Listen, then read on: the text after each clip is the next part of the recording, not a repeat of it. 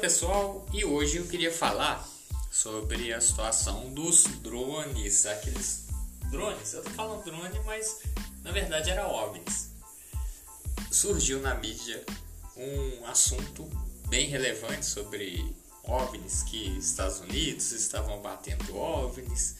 E assim, muito me estranha, porque se você for analisar a história americana, eles sempre omitiram essas questões de OVNIs e você sempre ouve é algo vazado, algo que saiu de algum mecanismo que alguém vazou aquela informação. Isso desde caso Roswell, que ninguém tem certeza que tudo foi para a base americana, sempre foi um segredo de Estado. E aí, curiosamente, os Estados Unidos começaram a falar que ah, eu derrubei um OVNI, ah, derrubou outro OVNI. E assim, resumindo, o que foi derrubado não foi um disco voador ou, ou, um objeto de outro planeta. Na verdade, não foi nada disso. Na verdade, eles derrubaram um aparelho que fazia uma espionagem no país deles.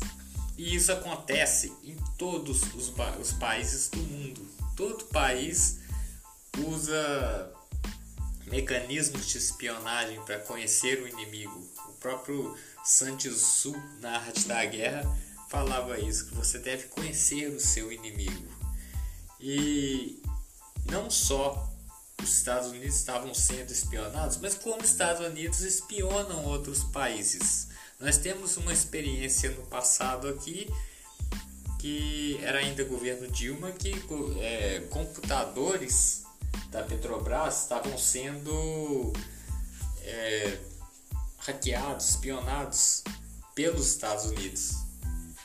E, e, a espionagem funciona de diversas formas. Uma é, é por hacker, outra é, é drone espionando espaço aéreo. Isso sempre vai ter. E, e, e assim, caiu. Quando isso acontece, é porque supostamente foi a China. E como a China é um país fechado, a mídia cai de forma mais abrupta em cima dela.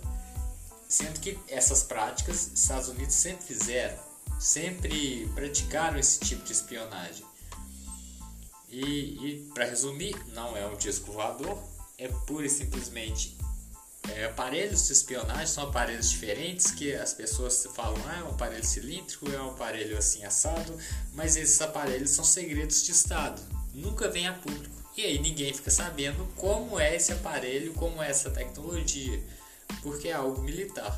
O único local que eles usam o GSI para conspirar contra o governo é só no Brasil do governo trapalhão do Bolsonaro, porque normalmente os mecanismos de inteligência militar servem para especular outros países.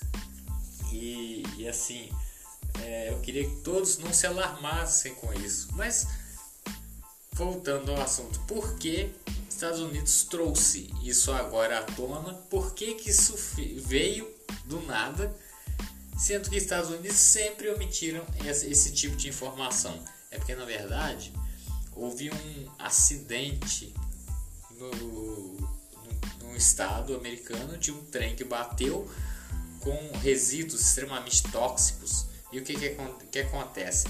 É, esse acidente foi tão grave que ele está sendo considerado como o Chernobyl 2.0. De, tão, de tanta gravidade que teve, porque várias cidades ali ao redor estão tendo que evacuar esse. sair desse local porque a fumaça que está sendo expelida por causa desse acidente ela é cancerígena, ela pode matar e aí por precaução está sendo tomada essa essa atitude. Só que a mídia, ela não sinaliza, não fala nada e está preocupada com o OVNI. E você vê que gerou-se uma cortina de fumaça para tentar abafar esse caso.